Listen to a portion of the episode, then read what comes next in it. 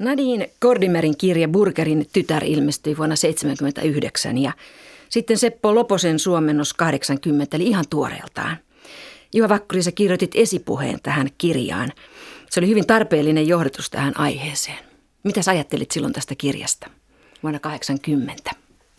Kyllä se oli musta upea kirja ja se oli hyödyllinen siinä mielessä suomalaisille, että, että meillä ei ollut tällaista – Tällaista kirjailijan, kaunokirjailijan näkemystä Afrikan kehityksestä ja ennen kaikkea siis tässä tapauksessa Etelä-Afrikan kehityksestä että meillähän oli, mä olin itsekin kirjoittanut pamflettiteoksen apartheidista ja tällaista niin kuin tiedon rippeitä oli aika paljon, mutta tällaista niin kuin kokonaiskuvaa ei ollut. Et mä pidin sitä hyvin tärkeänä kirjana ja sen takia mä mielelläni kirjoitin siihen esipuheenkin. Joo, sä olit hyvin paljon liikkunut tuolloin jo itse Afrikassa ja todella kirjoittanut tämän Mustavalkoinen Afrikka, eikö ollut näin? Katsaus Etelä-Afrikan rotupolitiikkaa. Pystyykö lukemaan tämän Burgerin tyttären kaunokirjana vai tällaisena poliittisena kirjana silloin? Tämä on hirmuisen hyvä kysymys, koska tota, ja kenties mun mielipiteeni silloin ja tänä päivänä on niin kuin vähän erilaisia. Mä olin tosiaan just vuosi ennen tämän kirjan ilmestymistä. Mä olin käynyt Eteläisessä Afrikassa ja muun muassa Zimbabwessa ja olimme, olimme itse asiassa siinä yhteydessä myös Etelä-Afrikassa ja mulla oli koko tämä apartheid-hallinnon niin kuin poliittinen poliisi niskassani koko ajan, koska tota, ne myönsi mulle viisumin vahingossa. Ne ei ollut tiennyt, että mä olin kirjoittanut tämän mustavalkoisen Afrikan ja sitten ne oli jo kirjoittanut mulle viisumin passi ja se näyttää ikävältä, jos viisumi kruksataan yli, niin ne oli, niiden oli pakko päästää mut maahan, mutta mua pidettiin aika hyvin silmällä siellä. Eli siis mulla oli omakohtaista kokemusta eteläisestä Afrikasta ja, ja myöskin siitä liikehdinnästä, mitä siellä tapahtui myös samalla tavalla Zimbabwessa kuin, kuin ähm, ihan Etelä-Afrikassakin. Että kyllä tämän pakosti luki äh, poliittisena kirjana, mutta kyllä tämä oli romaani myöskin, äh, mutta sitten herää kysymys, onko sen luonne muuttunut nyt Etelä-Afrikan kehityksen aikana? Näin on. Äh, kirjailija Nadine Kordimer hän kuoli viime vuonna, eli 2014. Hän sai Nobelin 91 hän oli valkoinen etelä-afrikkalainen kirjailija. Satutko tapaamaan häntä koskaan? No itse asiassa silloin just kun mä olin, olin siellä käymässä 78, niin mulla oli kauhean kiusaus mennä tapaamaan häntä, mutta sitten toisaalta mä en halunnut vaikeuttaa hänen tilannettaan, koska hänellä oli, oli vähän omia kahnauksiaan hallituksen kanssa ollut, niin kuin oli näillä valkoisilla, jotka, jotka yritti pitää yhteyttä yli roturajojen. Ja sitten mä tiesin, että hänen luonaan oli käynyt yksi ruotsalainen lehtimies samoihin aikoihin. Niin mä ajattelin, että ei nyt rampata siellä Alvarinsa, että, että annetaan rouvan olla rauhassa, vaikka hän on siis henkilönä ja naisena hän kiinnosti mua ja kirjailijana kiinnosti hyvin paljon, koska tämä naiseus on hyvin olennainen osa tätä Burgerin tytärtä. Joo, tässä Burgerin tyttäressä on tietysti historiaa ja muistoja, mutta pääasiassa tämä tapahtuu nykyhetkessä, eli 70-luvulla, eikö näin?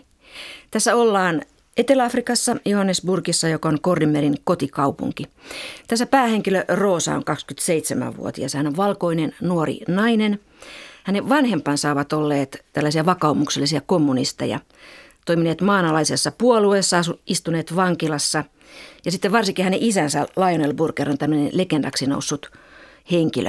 Ja hänen vanhempiensa poliittinen toiminta on määrännyt myös Roosan koko tähän asti sen elämän. Ja tässä on nyt lukijana Erja Manto. Minä tiedän ne sen jälkeiset tunnit, kun joku on otettu pois. Kun äitini oli elossa ja veljeni oli pieni, Vanhempani järjestivät luullakseni toimintansa siten, että toinen heistä oli aina epäilysten ulkopuolella, jotta toisella olisi aina hyvät mahdollisuudet jäädä hoitamaan taloutta, jos toinen pidätettiin. He luottivat tietysti myös siihen, että erikoisosasto jätti mielellään toisen heistä näennäisesti vapaalle jalalle toivossa, että tämä johtaisi jäljet maanalaista työtä tekevien luo. Kukaan ei kertonut minulle tätä, Kukaan ei puhunut siitä kotona. Minä vain tiesin, kuten lapset tietävät asioista, joista heidän äitinsä ja isänsä keskustelevat vuoteessa illalla. Sitten kun veljeni ja äitini otettiin pois, jäljellä olin minä. Jos isäni pidätettäisiin, jäljellä olisin aina minä. Tässä on heti vankila, erikoisosasto, maanalainen työ ja pidätyksiä. Sä Juha Vakkari sanoi tuossa esipuheessa Burgerin tyttäreen, että tämä kertoo valkoisten asenteista mustien vapaustaisteluun ja itse asiassa hyvin pienen valkoisen ryhmittymän pulmatilanteesta.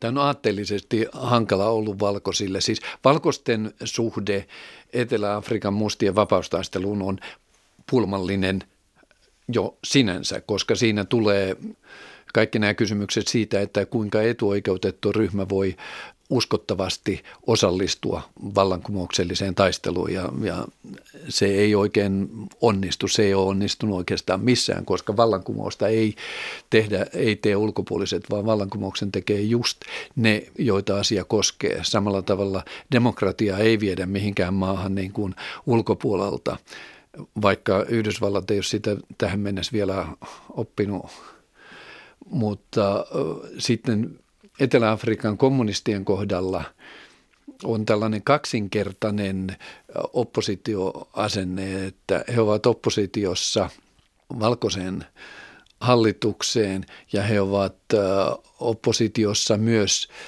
valkoisiin liberaaleihin, että he ovat hyvin poikkeusryhmä, olivat poikkeusryhmä ja lukumääräisesti hirmuisen pieni ryhmä. Etelä-Afrikassa, että kyllä heidän niin kuin, poliittiset vaikutusmahdollisuudet olivat hirmu pieniä. Joo, kirjassa sen kyllä huomaa, mutta tulee välillä sellainen olo, että tämähän on valtava liike, mikä tässä on ollut. Siinä huomaa myös sen, että aika on kulunut sen takia, että, tai sen huomaa siitä, että mä ainakin joudun miettimään, että mitä mä käytän tästä. Että onko tämä luokkataistelu, rotutaistelu, kansalaisoikeustaistelu, nyt sä käytit vapaustaistelua, se ilmeisesti on se, nimi, mitä käytetään. Mä luotan sinuun, Juha Vakko.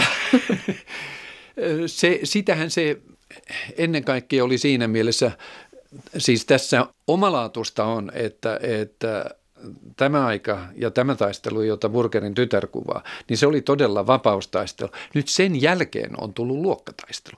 Ja tämän takia näiden tässä kirjassa mustien esittämät mielipiteet on, on mielenkiintoisia, koska ne on tietyllä tavalla äh, naiveja ja historia on osoittanut ne vääriksi myöskin. Että, mutta siis kysymys oli niin monikerroksellisesta asiasta ja tietyllä tavalla vaiheistetusta taistelusta, että ensin piti saada enemmistö valtaan – ja se ei ollut luokkataistelu, koska kaikkein tärkeintä oli, oli ottaa valta ja vapautua valkosten vallasta. Ja sen takia se oli vapaustaistelu. Ja eräs mielessä mustien itsenäis, itsenäisyystaistelu, ellei tässä sitten valkoinen Etelä-Afrikka olisi ollut niin kuin periaatteessa hyväksyttynä itsenäisenä valtiona olemassa jo pitkään. Tämä kirja kertoo paitsi siis vapaustaistelusta, mustien vapaustaistelusta ja valkoisten osallisuudesta siihen, mutta kertoo myöskin tästä Roosan asenteesta tähän. Se kertoo siitä, miten Roosa yrittää tavallaan paeta tätä tehtävänsä, eli sitä, mitä häneltä odotetaan, tai sitä, mitä hän itse itseltään odottaa. Ja mun mielestä tämä on niin se kysymys, minkä takia tämä kirja on edelleen ajankohtainen. Se, millä tavalla sä velvoitat itsesi ottamaan osaa velvoitat tai tulet velvoitetuksi ottamaan osaa, koska tässähän siis se oikea äh, syntipukki on tietysti tämä Lionel Berger, joka oli siis kommunistisen puolueen johtohahmo ja mä en usko, ja niin kuin, niin kuin vanhemmat siirtää lapsilleen ö, velvollisuuksia tahtomattaankin. Ja kysymys ei ollenkaan poliittisesta perinnöjätöstä, vaan se liikkeenjohtajat pitää melkein automaattisesti ja liikkeen omistajat ja teollisuuslaitoksen omistajat pitää melkein itsestään selvänä, että lapset, lapsista tulee sama firman johtaja, vaikka lasten taipumukset olisi aivan muualla. Samalla tavalla poliitikkojen lapset melkein vaistomaisesti ja kenties vasten tahtoisesti ryhtyvät uimaan siinä samassa poliittisessa vedessä, missä vanhemmat on uinut. Että, ja siitä tietysti muodostuu tämä Rosa Burgerin ongelma. Eli Roosa miettii hyvin paljon sitä, jatkaako hän tätä vanhempiensa viitoittamaa tietä. Ja hän miettii sitä tässä seuraavassa näytteessä, kun hän katselee vanhoja perhetuttavia tai vanhempiensa puoluetovereita. Ei ole kovin helppo heittää heitä mielestään, näitä ihmisiä, Dikkiä ja hänen sinisiä maamiehen silmiään, niitä varjostavien kulmakarvojen alla, hänen safaripukuaan sortseineen, jotka paljastavat hänen vankat suonien tatuoimat koipensa ja takkeineen, jonka taskut tuovat mieleen vanhan siirtomaasotilaan, rajaseutulaisen elämäntyylin – niin että hän huomaamattaan muistuttaa ulkomuodoltaan tarkalleen niitä buuriveljiään, jotka katsovat hänen oppiensa olevan antikristuksesta ja itsestään perkeleestä, niistä kapitalistisista seikkailijoista ja eurooppalaisista konkistadoreista, joita hän itse pitää perkeleinä. Aivia – ja hänen heleisiin painokankaisiin verhottua supermarkettia samoavan kotirouvan ruhoaan, hänen hapsottavaa Einstein-maista hiuskuontaloaan ja sitä yllättävää myönnytystä turhamaisuudelle, kiiltävää vaaleaa häivää, joka koristaa hänen ylähuultaan, että hän valkaisee viiksensä, joilla ikä yrittää evätä hänen naisellisuutensa. Nämä kaksi ihmistä ovat tunteneet minun isäni läheisemmin kuin minä. He tietävät sellaista, mitä ei edes omalle tyttärelle koskaan kerrota. Tässä on todella pureva kuva valkoisista ihmisistä. Tuntuu, että nämä kuvatut ihmiset eivät lainkaan sovi tähän maisemaan. He ovat buuritaustaisia eteläafrikkalaisia, mutta, mutta täysin niin vääriä tähän maanosaan. Tuliko sinulle Juha Vakkuri tällainen tunne tästä? Tuli tietysti. Siinä on, ja tuli aika ristiriitaisia tunteita, koska mä toisella, toisella tasolla – tunnen lievästi itse kuuluvani tähän porukkaan rampattuani Afrikassa aika pitkälle, että kuuluuko valkoiset sinne ja kuinka paljon kuuluvat tai kuinka vähän kuuluvat ja mikä tekisi heidän kuulumisensa mahdolliseksi. Nyt tilanne on tietysti Afrikassa muuttunut, koska maassa Saharan eteläpuolisessa Afrikassa on enemmistö tullut valtaan ja, ja valkoisilla on marginaalinen osuus vallasta, nimenomaan poliittisesta vallasta.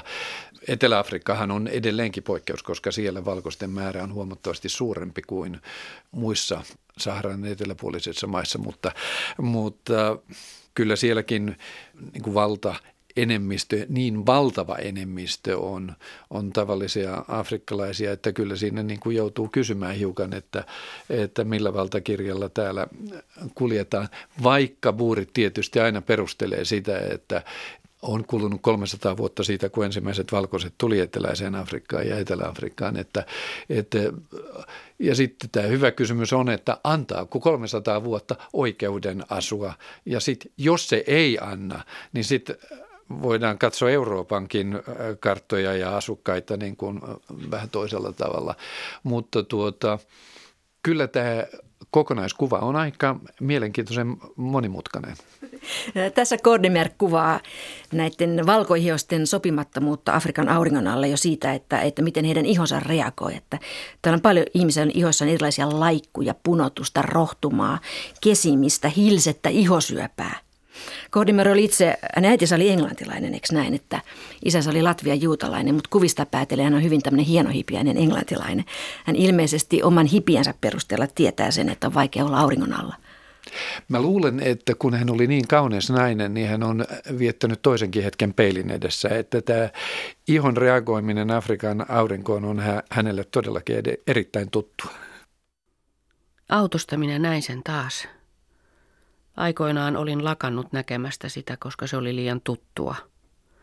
Nämä rauhattomat rähjäiset kadut, joihin mitkään määritelmät eivät pysty, talot kuin valkoisten esikaupunkien ulkorakennukset, kaksi ikkunaa ja yksi ovi, laitosmaisiin riveihin monistettuina, Hökkelit peltikatoksineen, joiden alla komeilee valtavia vanhoja nippeleiden koristamia amerikkalaisia autoja.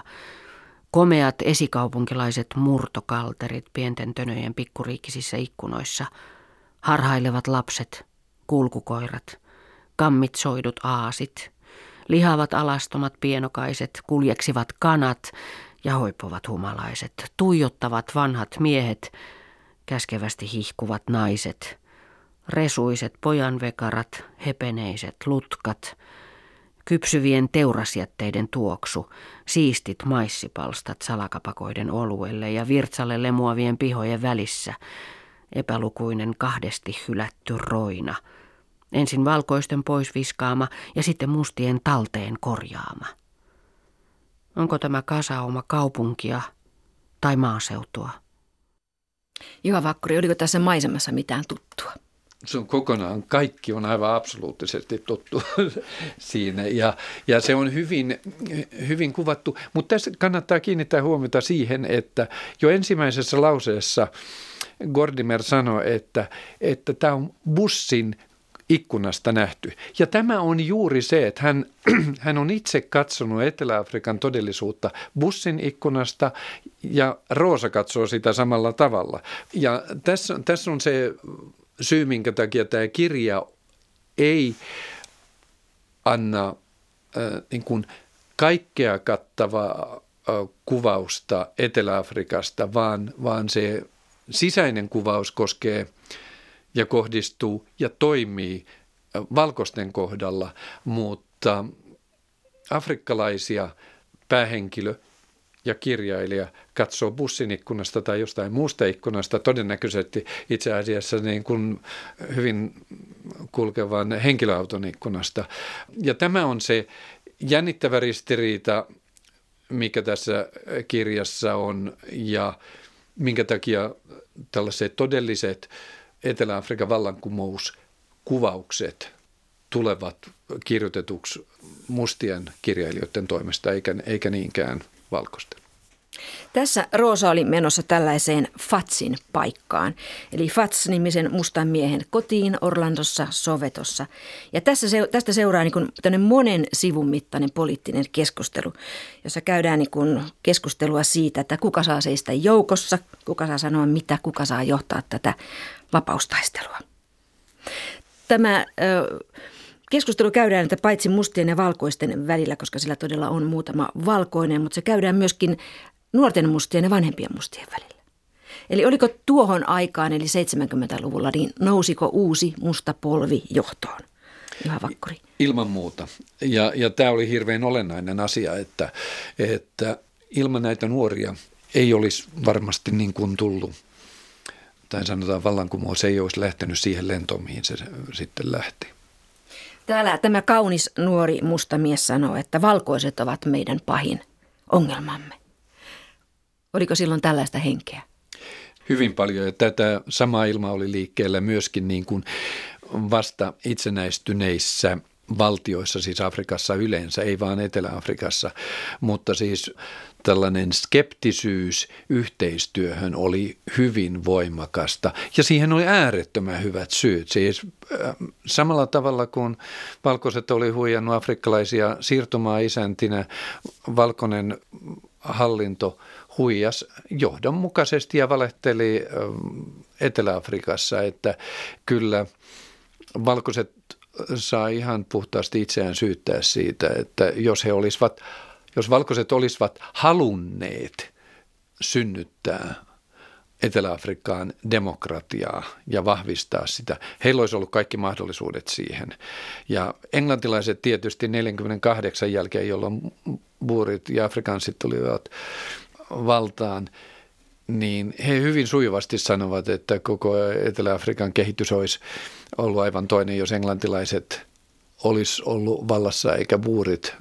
Mä uskallan äh, suhtautua tähän hiukan epäröiden, koska englantilaisilla oli hyvin paljon aikaa levittää demokratiaa ja vahvistaa demokratiaa ennen, ennen kuin tuota, apartheid-hallitus tuli valtaan 48, että, että englantilaiset, niin kuin ei mitkään siirtomaa-isännät, ole koskaan vapaaehtoisesti luopunut vallasta. Vallasta ei tavata luopua vapaaehtoisesti, se vaan todella pitää niin kuin napata. Tässä tämä nuori musta mies sanoo myöskin näin, tämä on siis 70-lukua, että aina te jauhotte samaa ANCstä ja Mandelasta. Se on aika pahasti sanottu, jos ajattelee.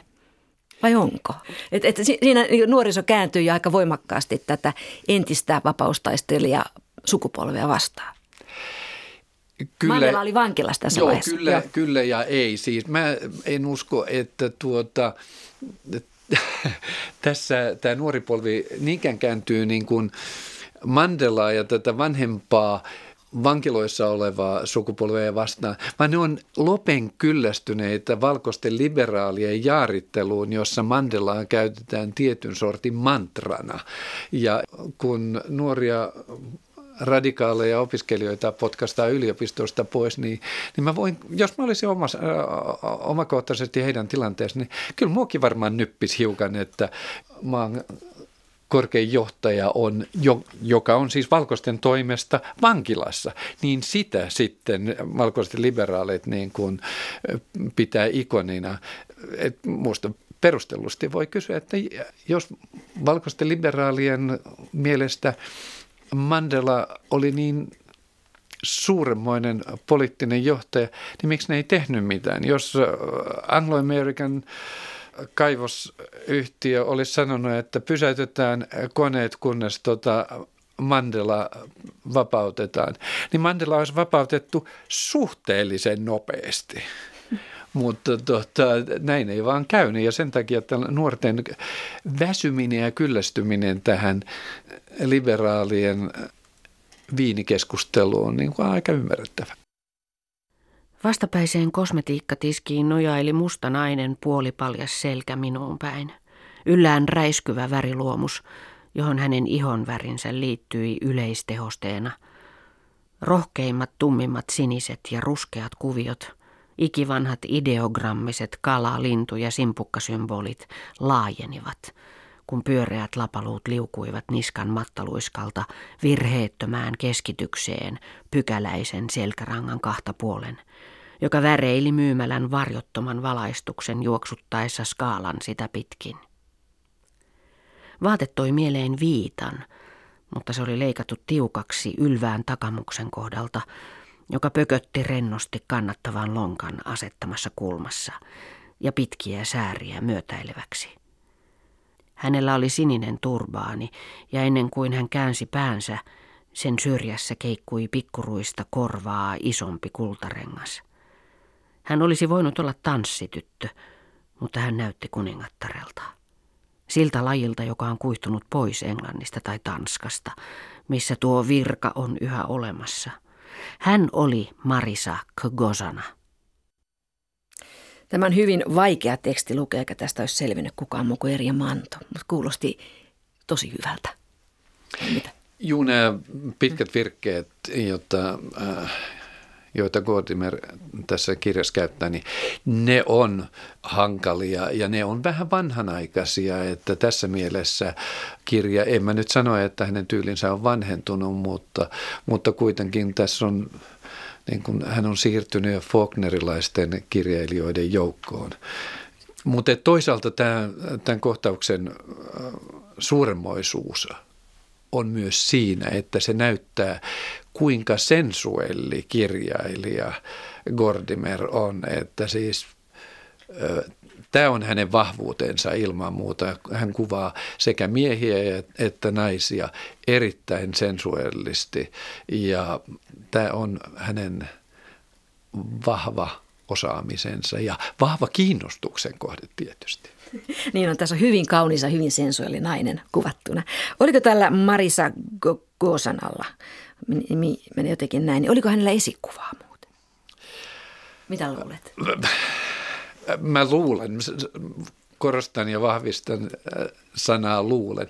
Tai luulen tietäväni tai tiedän luulevani ihan kuinka vaan, mutta tota, kyllä tässä vahvasti on otettu tai esikuvana on ollut Nelson Mandelan vaimo Winnie Mandela, joka oli uhkea ja ylväs nainen. Ja tässä joku tietysti saattaa kysyä, no ei hänellä oikeastaan ollut tällaista tanssia vartaloa niin kuin sillä tavalla, kun me Euroopassa kuvitellaan tanssijoiden olevan. Mutta tässä onkin, että hänellä oli aivan täydellinen afrikkalaisen tanssijan vartalo. Ja Afrikassa se, että nainen saattaa painaa lähemmäs 100 kiloa. Winnie Mandela ei painanut lähemmäs 100 kiloa, mutta hän ei ollut aivan tällainen langalaiha. Mutta siis Afrikassa satakiloiset naiset on erittäin notkeita ja joustavia tanssijoita, että sen takia tämä tanssivertaus on ihan, ihan paikallaan, paikallaan tässä, vaikka kysymyksessä ei ole todella hoikan hoikka nainen. Niin afrikkalainen tanssi sallii hieman rehevämmän olemuksen. Ja tämä on siis todella kirjoitettu 70-luvun lopulla, ennen kuin Winnie Mandela päätyy sitten ikäviin otsikoihin. Roosa puhuu sitten jossain kohtaa kirja itselleen passin ja hän matkustaa Eurooppaan, Nitsaan, Pariisiin ja Lontooseen. Ja yksi hyvin tärkeä henkilö tässä kirjassa on Burgerin perheen kasvattipoika Baasi. Hän on musta pikkupoika, joka on ollut pari vuotta Burgerin perheessä. Kasvatti naiset kadonnut heidän elämästään ja Rosa tapaa hänet Lontoossa ja heidän välillään käydään aika kipeä välien selvittely. Mitäs ajattelet Baasiesta?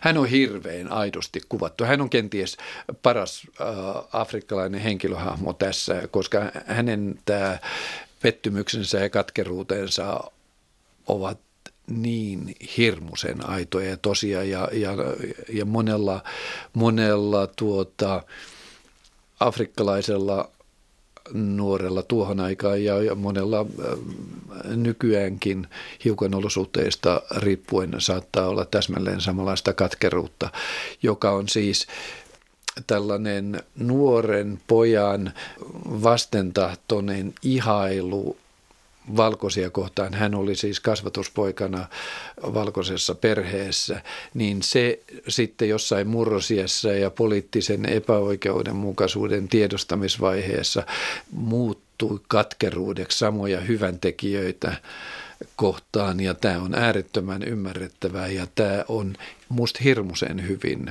kuvattu henkilöhahmo ilman muuta näistä, näistä mm, afrikkalaisista paras hahmo. Joo, hän on eläviin, häntä ei piirretä niin kauhean selvästi, mutta häntä ei piirretä myöskään kauhean täydellisenä. Että hän, ei, hän ei ole täydellisen kaunis nuori musta mies, niin kuin se toinen poliittinen poika siellä Fatsin paikassa. Rosa on saanut täällä Lontoossa hyvin lämpimän vastaanoton, koska hän on tällaisen apartheid-vastustajan, legendan tytär. Myös Baasin isä on kuollut vankilassa, mutta kukaan ei ole taputtanut Baasia selkään, joten hän sitten purkaa tämän katkeruutensa Roosaan ja sitten tulee kauhea riita. Roosa sanoo myös suuttuessaan aika kovia asioita. Hän niin pääsee suusta kaikkea. Ja hän miettii jälkikäteen, että, että mistä kaikki se suuttumus ja viha tulikaan, että missä ne piilivät. Eli myös Roosassa on vihaa. Roosassa on katkeruutta. Kyllä meissä ihmisissä tapaa olla kaiken näköisiä tunteita ja, ja kun on elänyt poikkeuselämän, niin, niin tulee äh, niin kuin siitä nousee tiettyä katkeruutta, koska tota elämä ei välttämättä, ja tässä me tullaan tähän vanhempien jättämään perintöön, elämä ei ole ollut Roosan kohdallakaan kauhean helppoa ja, ja helppoa helposti hyväksyttävä ja kuitenkin hän on tietyllä tavalla kantanut sen ja tehnyt velvollisuutensa ja, ja sitten tällainen eurooppalaisen velvollisuuskäsityksen mukaisesti, niin kun hän on melkein tottu pitämään Baasia veljenään, ainakin velipuolena tai kasvatusveljenä, niin, niin tuota, hän ajatteli, että kyllä se nyt olisi voinut hyväksyä sen roolinsa samalla tavalla kuin tota, hän itse hyväksyy. Mutta tämä on tämä katkeruus, niin se pysyy padottuna aika pitkään, mutta jossain vaiheessa se tulee sieltä ja ei nämä rotukysymykset, perheen sisäiset rotukysymykset, niin kuin tässä tapauksessa melkein on, niin ei ne hirveän helppoja. Ei, jotenkin tuntuu, että tässä kohtaa Kordimer on hirvittävän rehellinen tai hirveän paljas. Hän panee Roosan sanomaan Baasille niin, että sunhan pitäisi olla, tai sun pitäisi olla, mutta mä ajattelin, että sä oot viidakossa taistelemassa tai melkein jo kuollut. Eli se on se osa, mikä hän olisi Baasille antanut tai mitä hän tavallaan Baasilta odotti. Mitä sä täällä Lontoossa lymyät? Joo, ja tässä on tietysti se, että t- tässä on tällainen romanttisten ajatusten niin kuin kolari, äh, että valkoisillahan Etelä-Afrikassa ja muuallakin Afrikassa, kyllä tähän aikaan ja tänäänkin ja näihin aikoihin asti, on ollut tällainen romanttinen ajatus, että, että kun on Afrikassa näitä ihmisiä, joilla on oikea ihoväri, eli se ihoväri, joka sopii siihen Afrikan miljööseen huomattavasti paremmin, niin siinä tulee tällainen uljas musta ää, ajattelua kauhean helpolla. Ja sitten, sitten kun tuota, vielä tiedetään, että on tällainen epätasa-arvo ja vääryyteen perustava yhteiskuntajärjestys ja vallankumousta ollaan tekemässä, jotkut on tekemässä sitä, niin, niin tuota, kyllä sinne sitten ajattelee, että, että mikset, miksei toikin sitten mene sitä vallankumousta tekemään, että siellähän sen paikka on. Varsinkin kun tässä samanaikaisesti nämä mustat aktivistit on koko ajan korostanut Rosalle, että, että tuota valkoisista ei ole mihinkään. Että, älkää, että kyllä me tehdään se itse, että no jos te sanotte, että teette sen itse, niin miksi et sä oot tekemässä sitä? Kun Rosa tässä ajattelee sitten tämän kun hän on selvittänyt itselleen, että mitä tässä oikeastaan tapahtui Ikan Baasin kanssa, niin hän ajattelee, että mikä roisto hän olikaan ja mikä räähkä minä. Jotenkin mulle tuli sellainen olo, että tässä kohtaa he ovat tasavertaiset. Että kun he ovat kumpikin päästäneet suustansa sen ja kumpikin on tavallaan niin kuin pohjalla, niin tässä he ovat tietyllä lailla tasavertaiset.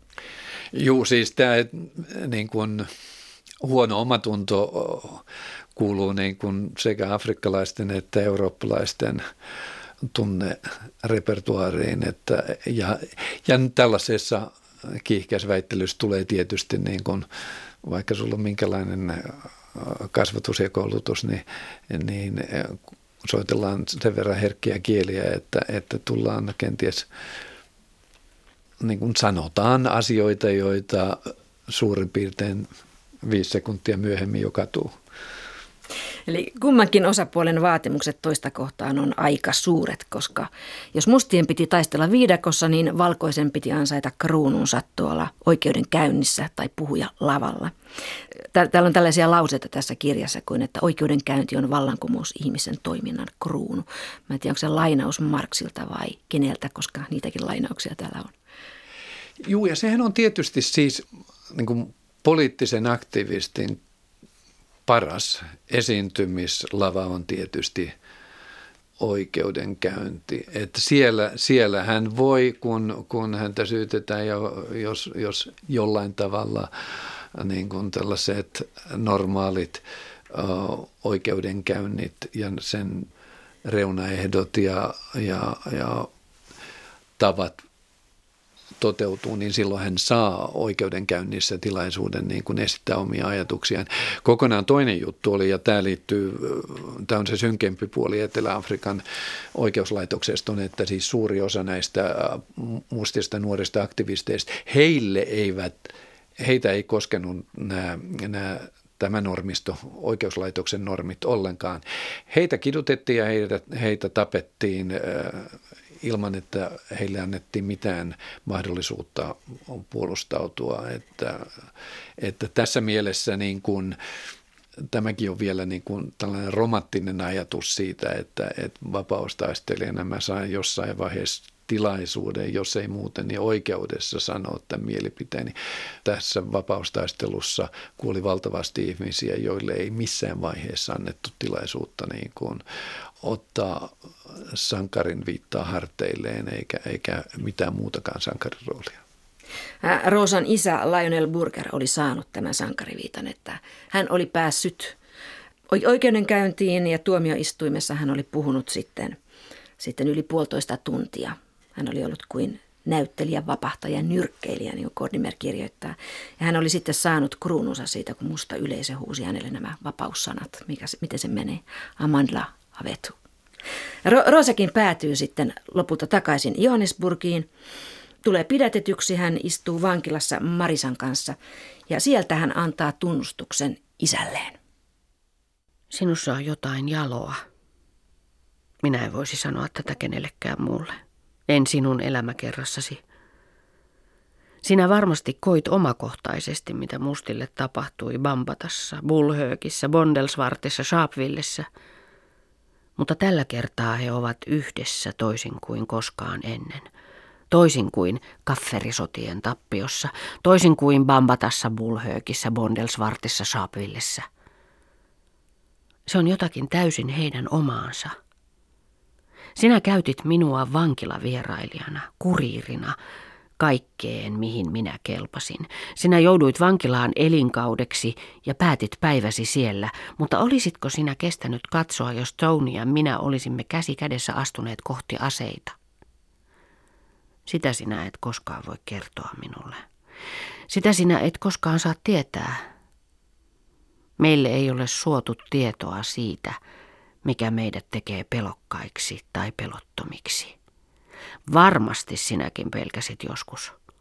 Muuten sinä et olisi voinut olla niin kirkkaan selvänäköinen. Mutta sinä muistutit hiukan niitä mustia lapsia. Sinussa oli samaa ylpeää riemua. Tässä Roosa tietää jo, kenen joukossa hän seisoo, kenen lippua hän kantaa ja hän antaa tunnustuksen isällensä tälle valkoiselle esitaistelijalle. Mutta hän kysyy samalla kuitenkin, että kuinka pitkälle isä olisi oikeasti mennyt. Ilmeisesti siksi, koska hän oli valkoinen, niin hänellä olisi ollut se toinenkin mahdollisuus, eli mahdollisuus perääntyä, mahdollisuus elää toisin. Sitä mahdollisuutta ei näillä sovetolaisilla ollut. Eli jotenkin tuli tästä mieleen kuitenkin, että vaikka tämä on tällainen tunnustus isälle, niin tässä kuitenkin Kordimer asettaa siltikin valkoisen hieman toiseen asemaan kuin musta. Juha Vakkuri, mitä sä ajattelet?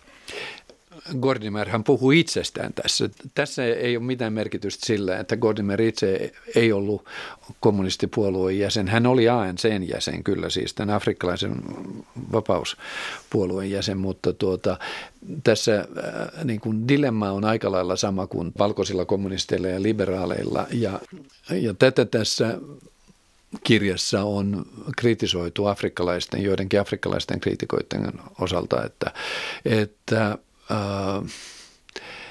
tämä ei ole ihan rehellinen afrikkalaisten mielestä. Tässä, tässä, tässä niin kuin kysymys jää silti vielä auki, että mitä, mitä valkoiset kommunistit olisivat sittenkin niin kuin lopultakin, vaikka he olisivat voineet osallistua tähän vapaustaisteluun. Siellä oli muutamia valkoisia aktivisteja. Tämä pitää paikkansa, jotka osallistuivat aseelliseen taisteluun, jotka, mutta kuitenkin heidän roolinsa oli, oli niin kuin tässä vapaustaistelussa hiukan, hiukan niin kuin toisenlainen kuin varsinaisten sotilaiden ja varsinaisten aseiden käyttäjien.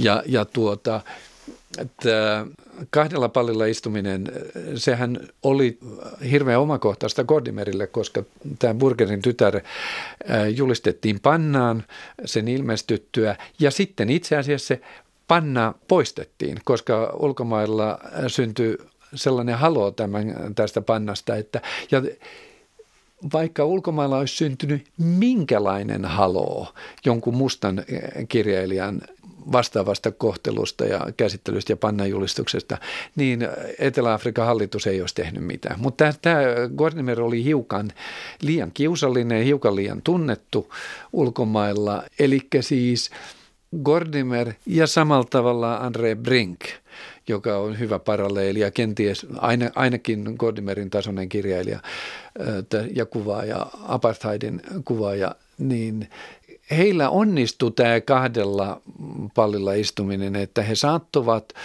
olla aidosti ja vahvasti omasta mielestään ja olivat niin kuin kirjailijana taistelemassa vapaamman ja vapaan Etelä-Afrikan puolesta, mutta he eivät kuitenkaan joutuneet kantamaan kaikkia niitä seurauksia, mitä vastaava mustakirjailija olisi joutunut kantamaan, jos, jos hän olisi tehnyt tällaisia kirjoja.